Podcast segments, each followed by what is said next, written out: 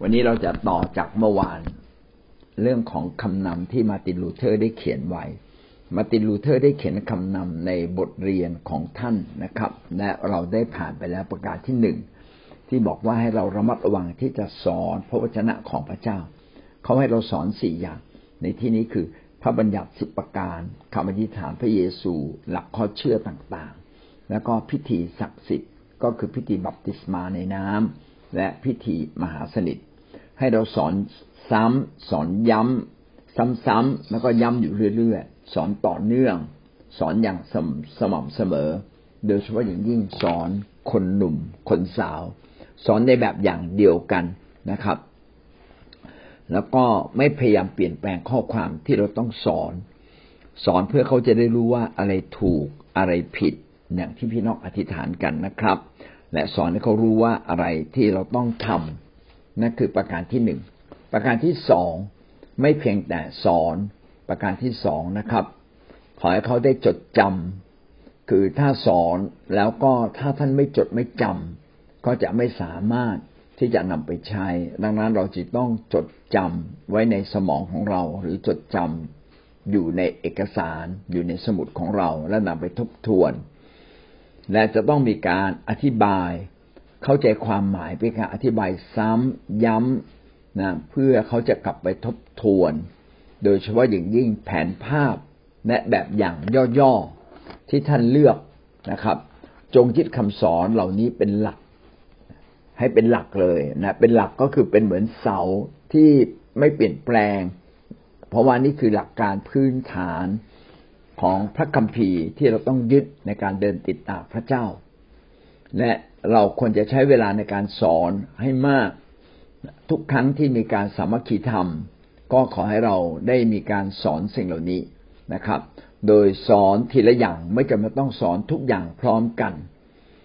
เวลาเราประชุมกับลูกก็เช่นเดียวกัน ก็ควรจะเอาพระคัมภีร์มาอ่าน หรือเอาหลักการเหล่านี้มาสอนนะครับ อ่านให้ฟังนะครับ ประการที่สอง หลังจากที่พวกเขาได้จดจำเนื้อหาวงเล็บคำสอนด้านความเชื่อ หรือหลักข้อเชื่อ เป็นอย่างดีแล้วก็ให้อธิบายถึงความหมายด้วย เพื่อให้เกิดความเข้าใจในสิ่งที่ได้ท่องจำและได้ทบทวนอีกครั้งโดยใช้แผนภาพ หรือแบบอย่างย่อๆที่ท่านเลือก จงยึดคำสอนนี้เป็นหลักและห้ามเปลี่ยนแปลง แม้แต่พยางเดียว เดี๋ยวผมอธิบาย ตรงนี้คำว่าพยังเดียวนะครับ ก็คือในยุคนั้นเนี่ย มันไม่มีตำรา แล้วก็คนก็สอนตามใจตัวเอง จึงให้ยึดในหลักการที่ต้องสอนอย่าง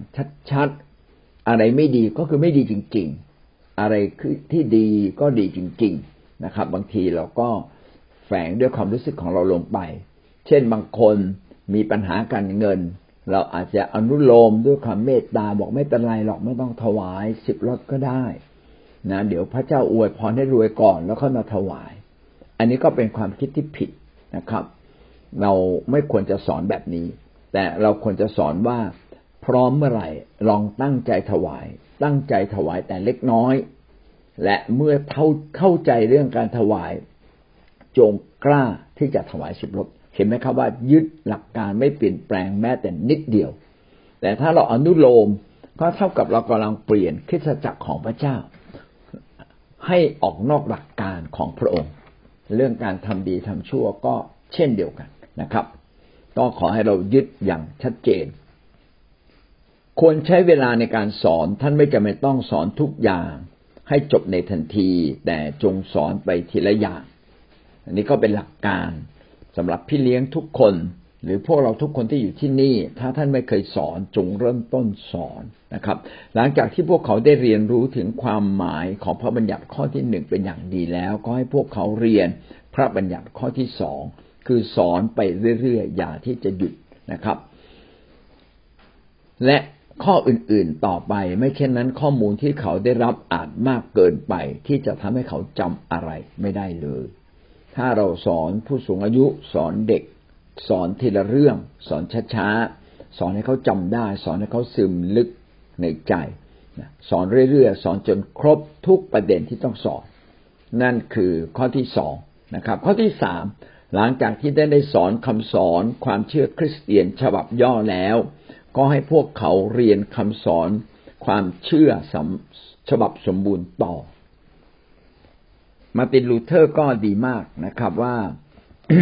ให้สอนคำสรุปก่อน เพื่อจะได้รู้รอบทุกอย่างว่ามีอะไรบ้าง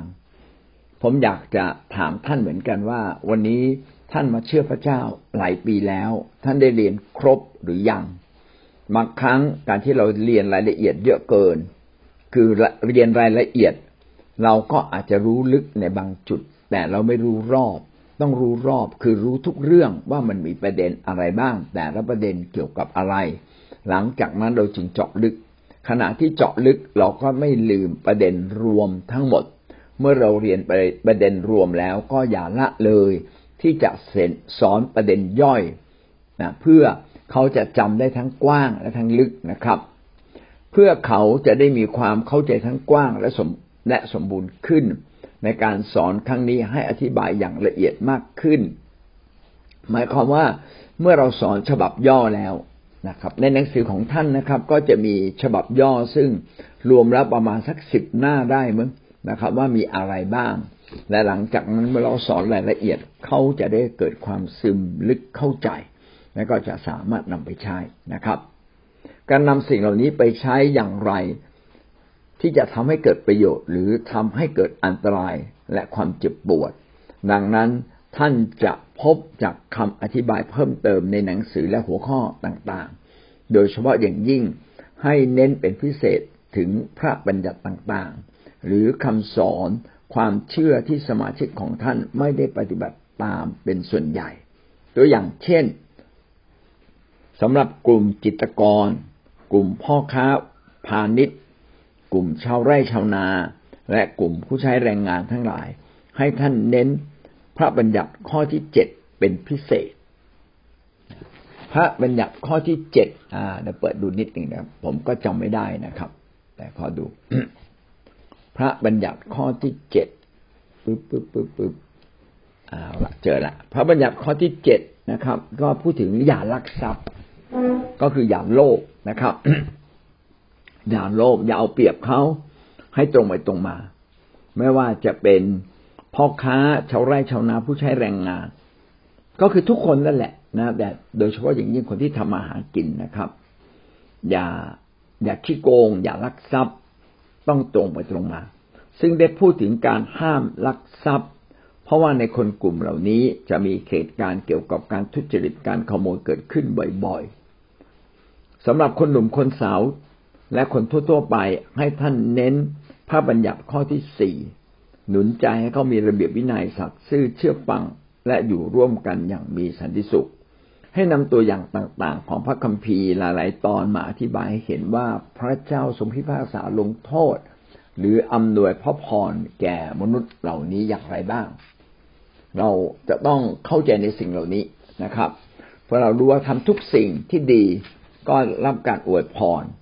แต่ถ้าเราทำสิ่งที่ผิดเราก็สมควรได้รับการลงโทษ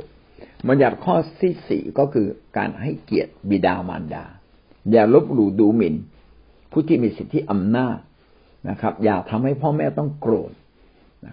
หรือผู้มีอำนาจในการปกครอง ก็ควรจะให้เกียรติเขา ผู้นำเราก็ควรจะให้เกียรติเขาควรจะปฏิบัติรับใช้เชื่อฟัง รักและเทิดทูน เพราะว่าเขามีพระคุณ ที่เขาได้สอนเราที่เขาได้ดูแลเรา นี่เป็นสิ่งที่สำคัญ ผมมาพบว่าตัวผมเองเนี่ยเกิดมาจาก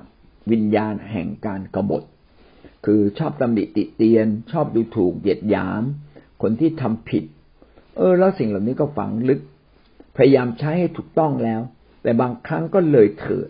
เลยเถิดออกไปถึงกับเป็นดูถูกเหยียดหยามผู้ปกครองบ้านเมือง หรือคนที่มีอำนาจเขาผิดก็จริง แต่อย่าไปดูถูกเหยียดหยามเขานะครับเขาควรจะให้น้ำหนัก อย่างถูกต้องเหมาะสม เพราะเราก็เคยผิดเหมือนกัน ผู้นำก็เช่นกัน อย่าดูหมิ่นคำสอนของท่าน แม้ท่านอาจจะสอนถูกสอนผิดไปบ้างนะเพราะว่าบางครั้งคนเราเผลอไผลได้หรือผิดไปเล็ก ๆ น้อยๆได้แต่ควรจะน้อมรับสิ่งดีที่ท่านสอน สิ่งดีที่ผู้นำแนะนำเรา ควรจะยำเกรง ถ้าเราไม่ยำเกรง ใจเราก็ปฏิเสธตั้งแต่ข้างใน ดังนั้นทุกคำสอนเนี่ยเป็นการสอนคนทำให้เกิดความอ่อนโยน เกิดความถ่อมใจที่จะรับฟังและรับไปเปลี่ยนแปลง เราควรจะมีหน้าที่นะครับ มีโอกาสกล่าวพระวจนะ ในฐานะที่เราเป็นผู้ที่เชื่อมาก่อน เชื่อมานาน เราจะบอกว่าเเราไม่ควรสอนและเราไม่สอนอันนี้ก็ผิดนะไม่เราก็เอาตำรามาสิครับ แล้วก็ดูว่าตำรามีอะไรบ้าง ต่อคนคนนี้เราควรจะพูดอย่างไร พี่น้องต้องกล้าสอน อย่าเพียงแค่สามัคคีธรรมอย่าเพียงแค่กินข้าว กินข้าวนั้นเป็นเครื่องมือ การสามัคคีธรรมการเคหาเป็นเครื่องมือที่จะพาเรานะครับทำให้เราสนิทสนมและมีบรรยากาศที่ดีเนี่ยดังนั้นทุกครั้งที่เรารวมตัวกัน ควรจะพกพระคัมภีร์ไปพกตำราไปเสมอ และควรจะหนุนใจในเรื่องอะไรก็เปิด สิ่งเหล่านั้นขึ้นมาหนุนใจ เพื่อทำให้ชีวิตของเราได้รับพระพรนะครับ และตัวเราเองก็เป็นพรแก่คนอื่น ท่านควรหนุนใจผู้ที่เป็นบิดามารดา ผู้มีอำนาจในการปกครองเป็นพิเศษ ต้องให้กำลังใจผู้นำเป็นพิเศษ ให้กำลังใจพี่เลี้ยงของเรา ให้กำลังใจหัวหน้าแคร์ให้กำลังใจแก่ผู้ที่ปกครองเรา ให้ผู้ปกครองและ ให้ให้เขาปกครองและดูแลบุตรเป็นอย่างดี ให้ส่งไปโรงเรียน บอกให้พวกเขารู้ว่า เพราะเหตุใดพวกเขาจึงต้องปฏิบัติเช่นนี้ อธิบายให้ทราบว่าหากพวกเขาไม่ประพฤติตาม ก็จะเป็นบาปอย่างร้ายแรง เพราะโดยการเพิกเฉยพวกเขา โดยการเพิกเฉยของพวกเขาก็เท่ากับเป็นการทำลายอาณาจักรของพระเจ้าของโลกนี้กำลังบอกว่าถ้าท่านไม่สอนไม่แนะนำคน ไม่สอนคนให้อยู่ในหลักการของพระเจ้า ท่านกำลังทำลายอาณาจักรของพระเจ้าที่กำลังตั้งอยู่ในบ้าน ท่านกำลังทำลายอาณาจักรของพระเจ้าที่ตั้งอยู่ในคิดจักร เป็นพี่เลี้ยงเป็นหัวหน้าแขกแล้วไม่สอนใครเลย เพียงแค่ไปเยี่ยมเยียน พี่น้องก็ผิดนะครับ เราควรจะให้เขาอ่านพระคัมภีร์ร่วมกับเรานะตำราแจกไปเลยครับนะพิมพ์ไปเลยถ่ายเอกสารไป ยุคนี้ง่ายกว่ายุคก่อน แล้วก็ให้เขาอ่านด้วยกัน นะครับ แล้วก็บอกเขาทบทวนในสิ่งเหล่านี้เพื่อเป็นพระพรสำหรับการดำเนินชีวิตร่วมกัน ถ้าเราไม่ทำอย่างนี้เราก็เข้าข้างฝ่ายมารแล้วก็เป็นการทำลายอาณาจักรของพระเจ้าและของโลกนี้ ซึ่งนั่นเป็นเครื่องบ่งชี้ว่าพวกเขาเป็นศัตรูตัวร้ายที่สุดทั้งต่อพระเจ้าและทั้งต่อมนุษย์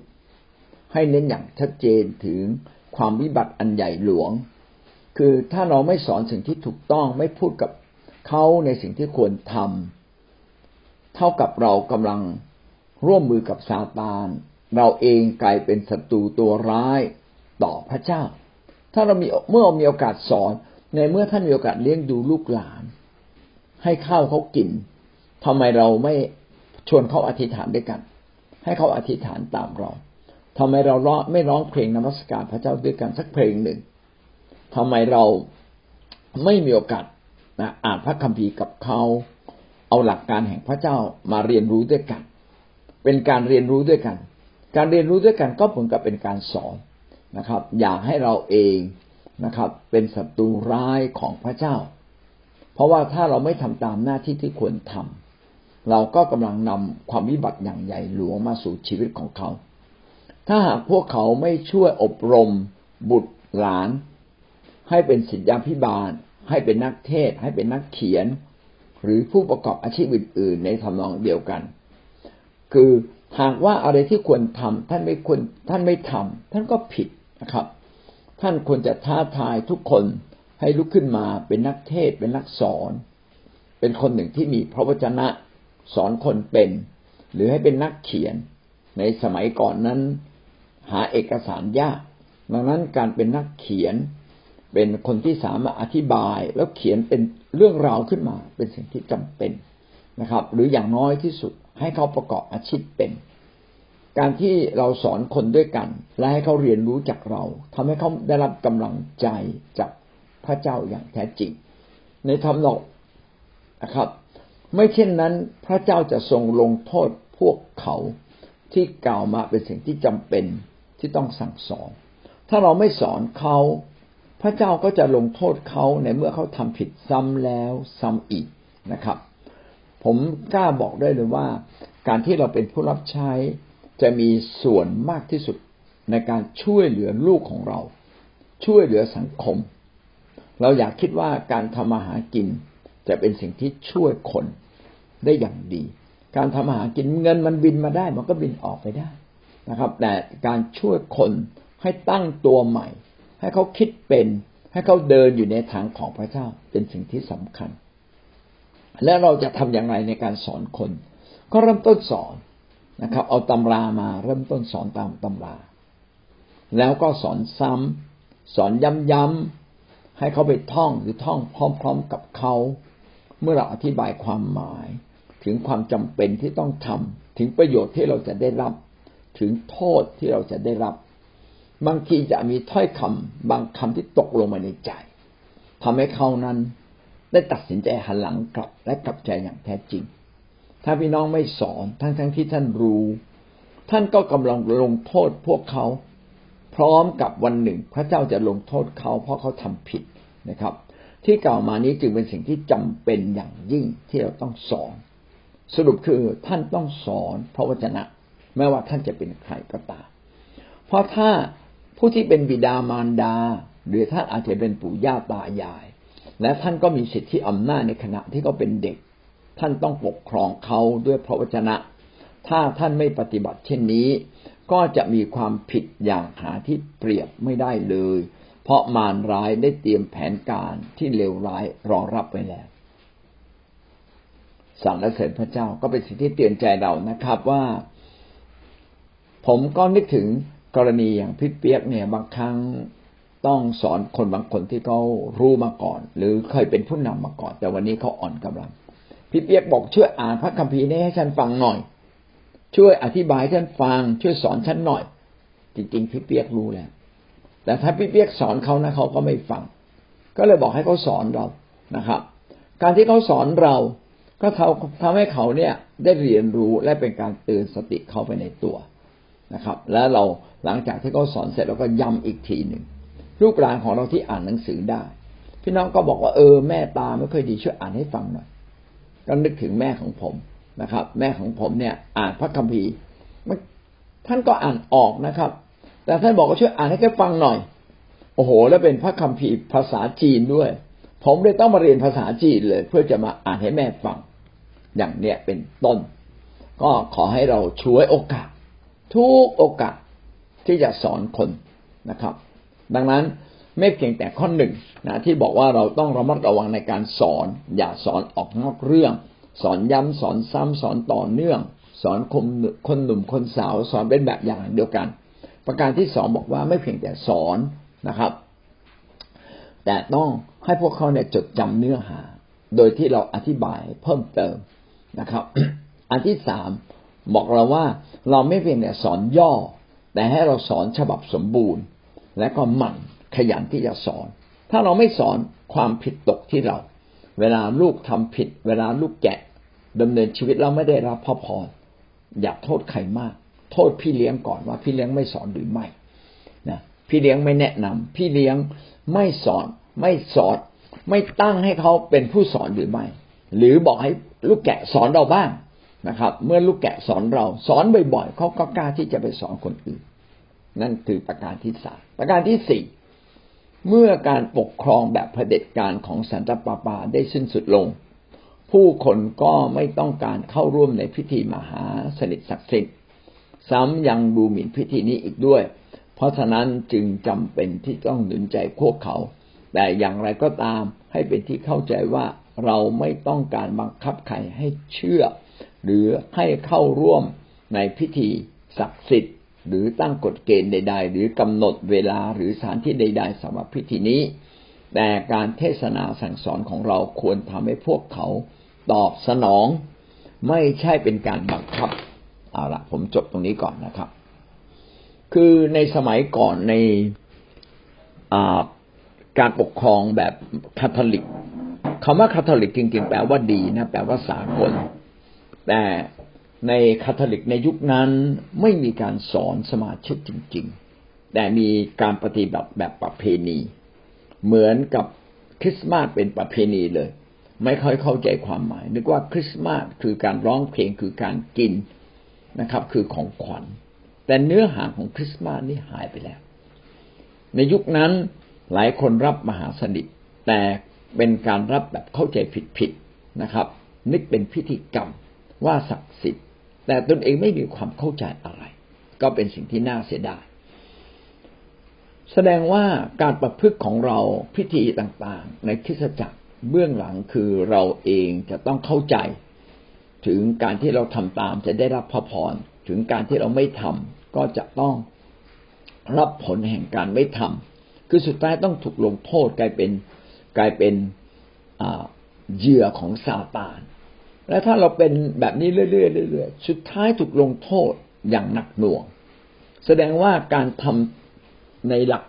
การการแสวงหาพระเจ้าการทำตามหลักการของพระเจ้านั้น อยากให้เป็นการกระทำด้วยความเข้าใจ และจูงใจตัวเราเองไปทำนะไม่ใช่เป็นการบังคับ ให้สมาชิมีความต้องการเอง ให้เขา ขอให้เราซึ่งเป็นศิษยาพิบาล ผู้ประกอบพิธีศักดิ์สิทธิ์นี้ บอกพวกเขาก็คือถ้าเขาไม่มีความต้องการที่จะเข้าร่วมพิธีมหาสนิทนะอย่างน้อยเราก็ต้องบอกเขา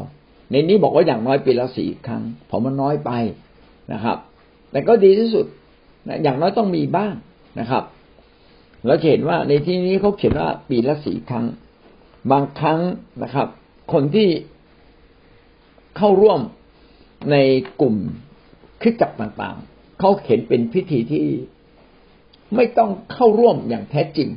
เขาเลยกำหนดว่าสามสี่เดือนครั้ง รับพิธีมหาสนิทครั้งหนึ่งผมว่าไม่ไม่ไม่ควรจะเป็นอย่างนั้น เราควรจะรับมหาสนิทให้บ่อยที่สุด ถ้าว่าเราได้เข้ามาเฝ้าพระเจ้าอย่างออย่างเต็มที่ก็ขอให้มีพิธีมหาสนิทด้วย แต่ถ้าท่านไป ทำปาร์ตี้เพื่อนใหม่ ไม่จำเป็นต้องมีมหาสนิท เพราะเขาไม่เข้าใจ อย่างน้อยปีละสี่ครั้งก็เก่งว่าพวกเขาได้ปฏิเสธพิธีมหาสนิทและไม่ใช่คริสเตียน ซึ่งเหมือนกับคนที่ไม่ได้เป็นคริสเตียน ถ้าเขาทำด้วยความไม่เข้าใจ เขาก็เป็นเหมือนกับคนที่ไม่ได้เชื่อ ซึ่งพวกเขาไม่เชื่อหรือไม่ต้องการฟังพระกิตติคุณ เพราะว่าพระคริสต์ไม่ได้ตัดว่า ให้ละเว้นสิ่งนี้ หรือให้เกียรติสิ่งนั้น แต่พระองค์ทรงตรัสว่าทุกครั้งที่ท่านดื่มจากถ้วยนี้เวลาใด พระองค์ทรงมีพระประสงค์ให้เราทำเช่นนี้อย่างแน่นอนนะครับ แต่ไม่ทรงประสงค์ให้เราละเลยหรือดูถูกพิธีศักดิ์สิทธิ์ พระองค์ตรัสกำชับว่าจงทำเช่นนี้ สรุปก็คือถ้าเป็นพิธีมหาสนิทอยากให้เราทำบ่อยๆ ในกลุ่มพี่น้องคริสเตียน พี่น้องอยากเพียงแค่กินข้าว ให้รับมหาสนิทเออ ดีนะ อืม นอกจากว่ามีคนใหม่ มีผู้สนใจ อันนี้ไม่ต้องรับก็ได้นะพี่น้องจะเห็นว่าทำไมคนบางคนเนี่ยไม่ยืนหยัดในหลักการของพระเจ้า เพราะว่าหนึ่งเขาไม่เข้าใจ เขาไม่ตระหนัก เขาไม่รู้ความหมายอย่างแท้จริง และเราไม่ใช่อธิบาย จนกระทั่งเขาตระหนักหรือไม่ ก็ต้องกลับมาดู และเราไม่ได้หนุนใจเขาหรือไม่ ที่จะให้เขาร่วม เราต้องหนุนใจคน แล้วทำไมต้องทำพิธีมหาสนิทให้บ่อยๆเพราะพิธีมหาสนิทเป็นการรับสิ่งที่พระเจ้าทำด้วยการด้วยการทราบซึ้งว่าพระเจ้าได้ทำสิ่งที่ยิ่งใหญ่ ก็คืออะไร พระองค์ได้ยกโทษความบาปผิดให้แก่เรา เพราะฉะนั้นวันนี้เราอย่าจมในบาปอีกต่อไป ให้เราเอาชนะบาปนะครับ สำหรับบุคคลที่ไม่เห็นคุณค่าที่ยิ่งใหญ่ในพิธีศักดิ์สิทธิ์นี้ ก็เท่ากับยอมรับว่าพวกเขาไม่มีบาปไม่มีเนื้อหนัง ไม่มีมารร้าย ไม่มีโลกนี้แล้ว ไม่มีความตาย ไม่มีพยานอันตราย ไม่มีนรก เออ ใครไม่ยอมรับมหาสนิทก็เท่ากับเขาเขาหลุดพ้นแล้ว อะ ซึ่งไม่มีคริสเตียนไม่มีคนไหนหลุดพ้นตราบใดที่เรายังอยู่ในร่างกายนี้ ตราบใดที่เรายังอยู่ในโลกนี้ เป็นไปได้อย่างมากที่ความบาปจะเข้าสู่ชีวิตของเรา ดังนั้นเราจึงต้องอภัยความผิดของคนอื่นขณะเดียวกันอะไรที่เป็นความผิดบาปของเรา ให้เราชนะด้วยความเชื่อว่า พระคริสต์ทรงชนะความบาปเหล่านี้แล้ว และเราจะได้รับความสมบูรณ์ของสิ่งใหม่โดยความเชื่อ คือเราต้องมั่นใจว่าเราขอมีชัยชนะร่วมกับความบาป ร่วมกับการชนะบาปของพระเยซูคริสต์ซึ่งเท่ากับว่าพวกเขาไม่มีความเชื่อในสิ่งเหล่านี้ ที่จริงแล้วพวกเขาถูกรบกวนจากสิ่งเหล่านี้อย่างมากมาย และถูกครอบครองโดยมาซาตานครั้งแล้วครั้งเล่าพูดไปแล้วนะตราบใดที่เรายังมีเนื้อหนังตราบใดที่เรายังไม่ตายตราบใดที่เรายังอยู่ในโลกนี้ พี่น้องก็ถูกรบกวนจากอำนาจของซาตานถูกล่อลวง จากความคิดชั่วๆที่มันเย้ายวนใจอยู่ทุกเวลาขณะเดียวกันเราก็ถูกครอบครองโดยซาตานครั้งแล้วครั้งเล่า คือซาตานนี่มันล่อลวง แต่ถ้าท่านไม่ทำตามมัน มันก็ไม่ออกฤทธิ์เหนือเราไม่ได้ แต่ถ้าท่านทำตามความอยากเหล่านั้น ท่านถูกครอบครองโดยซาตานทันที ทันทีที่เราทำบาปซาตานก็ครอบครองเรา ดังนั้น เราจึงต้องรับการไถ่บาปสำนึกในการไถ่บาปเพื่อเราจะไม่ตัดสินใจเด็ดขาด ตัดขาดออกจากบาปเหล่านั้น พี่น้องอย่าประนีประนอม จงสอนคนจงบอกคน ถ้าเขายังทำผิดอีก พี่น้องต้องเตือนเขานะครับ อย่าอย่าอารมณ์อร่อยตามความผิดบาปของเขา หลายครั้งเราอยากชนะใจแกะเราอ่อนแอเราก็พยายามทำตามใจเขา เขาอยากกินเหล้าเราก็ซื้อเหล้าให้เขาผิดเราไม่ใช่เขาออกตังท่านออกตังอีก โอ้เท่ากับเราเนี่ยทำร้ายเขาเราชวนเขาไปทำชั่วนะครับ อย่าเลยนะครับวันนี้ต้องกลับใจนะครับ อย่าทำสิ่งเหล่านั้นเลย อีกในหนึ่งคือพวกเขาไม่ต้องการพระคุณของพระเจ้าหรือไม่ ไม่ต้องการชีวิตนิรันดร์หรือไม่นอกไม่ต้องการแผ่นดินพระเจ้าอันประเสริฐหรือไม่ ไม่ต้องการ ไม่ต้องการพระคริสต์ไม่ต้องการพระเจ้าหรือสิ่งใด ๆ ที่ดี ๆ ทั้งสิ้นหรือไม่ โอ้จริง ๆ ไม่ใช่เมกาเป็นการต่อสู้อยู่ในใจนะดังนั้นเราจึงต้องช่วยเขา ที่จริงถ้าพวกเขายอมรับว่าพวกเขามีความบาปชั่ว ถ้าเขายอมรับว่าพวกเขามีความบาปชั่วอย่างมากมาย และต้องการสิ่งดี ๆ ทั้งหลายที่ไม่มี พวกเขาก็คงไม่ปฏิเสธพิธีมหาสนิท ที่จะช่วยพวกเขาในการต่อสู้กับความชั่วร้ายสรุปก็คือพิธีมหาสนิทเนี่ยช่วยเขาในการต่อสู้กับความชั่วร้าย ซึ่งพวกเขาก็จะได้รับสิ่งดีอย่างมากมาย เมื่อเขาเข้าสู่พิธีนี้ จึงไม่มีความจำเป็นที่จะต้องใช้กฎเกณฑ์บังคับ ให้เข้าร่วมพิธีศักดิ์สิทธิ์นี้เลย แต่พวกเขาจะรีบเข้ามาเอง ซึ่งสิ่งนี้ควรเกิดจากการกระหายของพวกเขา เพื่อให้ประกอบพิธีศักดิ์สิทธิ์นี้ได้ หมายความว่าเราควรจะสอนคน จนคนตระหนักว่าชีวิตคริสเตียนทุกขณะนั้น เป็นการต่อสู้กับเนื้อหนังต่อสู้กับความบาปในตัวเราเอง บางครั้งเขาตัดสินใจได้ แต่เขาเดินไปไม่ได้ บางครั้งเขาเดินไปได้ ความกับทางของพระเจ้า แต่ไม่เดินอย่างมั่นคงคำสอนหรือพิธีการต่างๆ ในคริสตจักรจะช่วยเขานะครับ และเราควรจะพาเข้ามาถึงจุดนี้ เราควรจะตักเตือนเตือนสติในเวลาอันเหมาะสม อย่าใจดีอย่างเดียวนะครับ ผมเป็นคนใจดีนะฮะเป็นคนใจอ่อนโยนใจดี แต่ว่าบางครั้งผมก็ไม่เข้มงวด มันก็ผิดต่อหลักการของพระเจ้า คนที่เข้มงวดเกินไปแล้วดูแล้วเขาไม่ตอบสนอง พี่น้องก็ต้องหยุดเข้มงวด แต่ใช้ความดีความรักบ้าง แต่เมื่อเราใช้ความดีความรัก เราไม่ทำตามเราสักทีหนึ่งพี่น้องก็ต้องใช้หลักการแห่งความเข้มงวดบ้าง เพื่อพาเขากลับมานะครับ โดยเฉพาะอย่างยิ่ง การกลับเข้ามาในคิดจักของพระเจ้าเป็นสิ่งที่จำเป็นมาก ๆนะครับ ถ้าเขาเข้าโบสถ์วันเสาร์ไม่ได้ ก็เข้าวันอาทิตย์ วันเสาร์อาทิตย์เข้าไม่ได้ ก็เข้าวันอาทิตย์ฐานซึ่งเป็นกลางคืน หรือถ้าเข้าไม่ได้เลย ก็เข้ากลุ่มแคร์ซึ่งสามารถทำอย่างเหมาะสมเป็นกลางวันกลางคืน เวลาไหนก็ได้ เขาควรจะเข้าสามัคคีธรรมนะครับครับต่อไปนะครับ เพราะฉะนั้นท่านไม่จำเป็นต้องกำหนดบทบัญญัติใด ๆ เกี่ยวกับพิธีมหาสนิทเหมือนที่สันตะปาปาได้ทำ ผมก็ไม่เข้าใจว่ายุคสันตะปาปา ในยุคของมาร์ตินลูเธอร์เป็นยังไง คงจะเข้มงวดมากนะครับ แล้วก็ทำตามพิธีกรรมมากกว่าสอนให้คนเกิดความเข้าใจ เพียงแต่เน้นให้เห็นถึงประโยชน์ และพระพรที่เขาจะได้รับอย่างชัดเจน และให้รู้ถึงผลร้ายและอันตรายจากการละเลย ไม่เอาใจใส่ต่อพิธีศักดิ์สิทธิ์ด้วยเขตนี้สมาชิกจะเข้ามาเอง คือเราต้องเตือนถึงผลร้ายและอันตรายจากการที่เขาไม่เข้ามาสู่พิธีการต่างๆ อย่างเข้าใจจริงๆ ไม่ใช่พิธีมหาสนิทอย่างเดียว เขาควรจะเข้ามาในกลุ่มอธิษฐาน เข้ามาในเวลาเข้าอธิษฐาน ในวันอาทิตย์หรือในวันแคร์เขาควรจะเข้ามาในการนมัสการพระเจ้า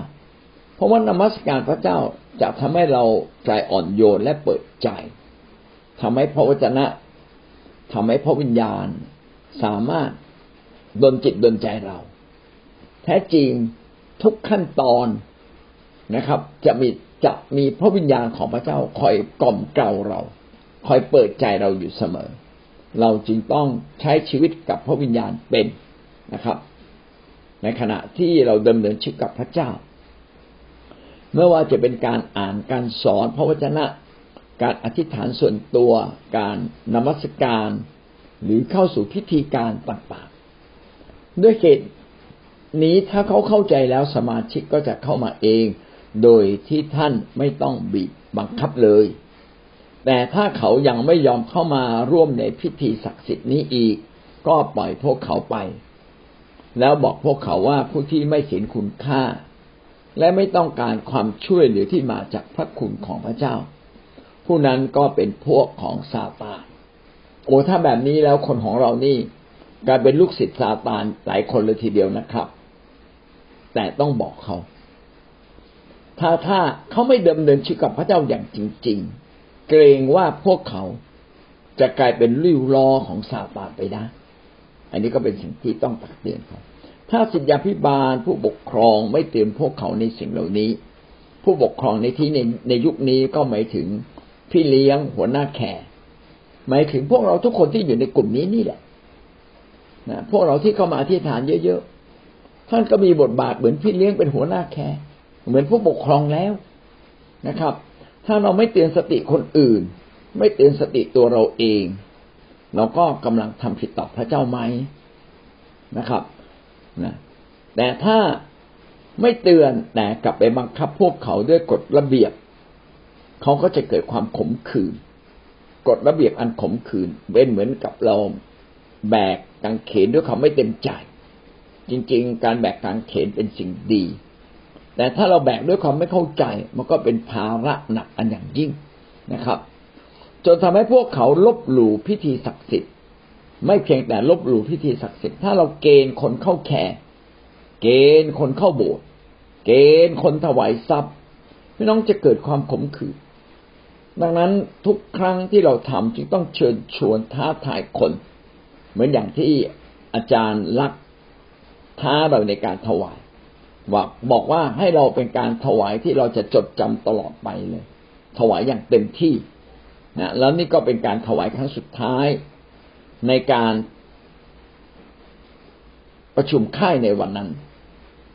ถ้าเป็นแบบนี้ก็จะเป็นการเชิญชวน ท้าทายและเชิญชวน หน้าต้องเป็นหน้าที่ของเรา ท้าทายคนด้วยความเข้าใจ เชิญชวนคนด้วยความอ่อนโยน ก็จะทำให้คนตื่นเต้นและอยากเดินกับพระเจ้าจริง ๆ ถ้าเราไม่ทำเช่นนี้นะครับ ในนี้เขาเขียนว่าอย่างไรนะครับ ความผิดนั้นก็จะตกอยู่กับท่าน ถ้าไม่ตกกับเราก็เพราะว่าเรารู้ไง เพราะว่าเรามีหน้าที่ดูแลแกะ แต่แกะไม่เดินกับพระเจ้า เขาก็อยากจะดื้อก็ต้องบอกว่าคุณดื้อแบบนี้ คุณก็ทำตัวเองให้เจ็บ คุณกำลังกำลังกลายเป็นพรรคพวกของซาตานแทนที่คุณจะกำกับแทนที่คุณจะกลายเป็นลูกของพระเจ้า คุณกลับกลายเป็นลูกของซาตานแล้วนะ คุณกำลังทำร้ายตัวเอง คุณไม่ได้ดำเนินชีวิตในการอวยพรตัวเองเลย อยากเจ็บตัว ใช่ไหม อยากเจ็บตัวก็จะให้ลองดูนะครับ พอเขาเจอประสบการณ์ที่ไม่ดีปั๊บก็อบกอดเขานะครับ ด้วยความรักนะครับ ถ้าเป็นคนไม่ใช่เป็นเพศเดียวกัน ก็ไม่ต้องไปกอดเขานะครับ ก็บอกเขาบอกว่าเห็นไหมล่ะ ได้เรียนรู้อะไรบ้างไม่ต้องไม่ใช่ไปบอกเขาว่าสมน้ำหน้านะครับ บอกเขาว่าเออเนี่ย ที่คุณเจ็บปวดลำบากกำลังเรียนรู้อะไรบ้าง พระเจ้ากำลังสอนอะไรเรานะนะ ให้เราเริ่มต้นใหม่นะ ให้เรากลับใจนะครับ ถ้าเป็นแบบนี้ครับ คนก็คนของเราก็จะไม่ตกอยู่ในความบาปอีกต่อไป และความผิดที่เราไม่ตักเตือนเขาก็จะไม่อยู่ในท่าน แต่ถ้าเราเตือนเขาแล้วเขาไม่ฟังความผิดเป็นของเขาอย่างแน่นอนนะครับทำไมพวกเขาจะไม่คิดจะไม่เกียดไม่ขี้เกียจเกียจค้านในเมื่อท่านมัวแต่หลับและเงียบเฉยอยู่ อันนี้พูดถึงผู้ปกครองพี่เลี้ยงหัวหน้าแคร์ทั้งหลาย ผู้นำในคิดจักทั้งหลาย ถ้าเราไม่ตักเตือนไม่เตือนสติ เพราะเราเกียจคร้านเราไม่กล้าเตือนนะครับ อันนี้เราผิดแน่ๆเลยเมื่อวานผมก็ได้ฟังคำสอนของผู้หลักผู้ใหญ่เราท่านเตือนสติดีมากเลยนะครับ ว่าทำไมเราไม่กล้าเตือนคนอื่นนะต้องกล้าบอกกล้าเตือนจะปล่อยเขาตกนรกทำไม ถ้าเราปล่อยก็ตกนรก ความผิดอยู่ที่เรานะ แต่ถ้าเราบอกแล้วเตือนเขาแล้ว แล้วเขาไม่ฟังเรา เออ อันนี้เป็นความผิดของเขา ดังนั้นผู้นำเนี่ย ต้องกล้า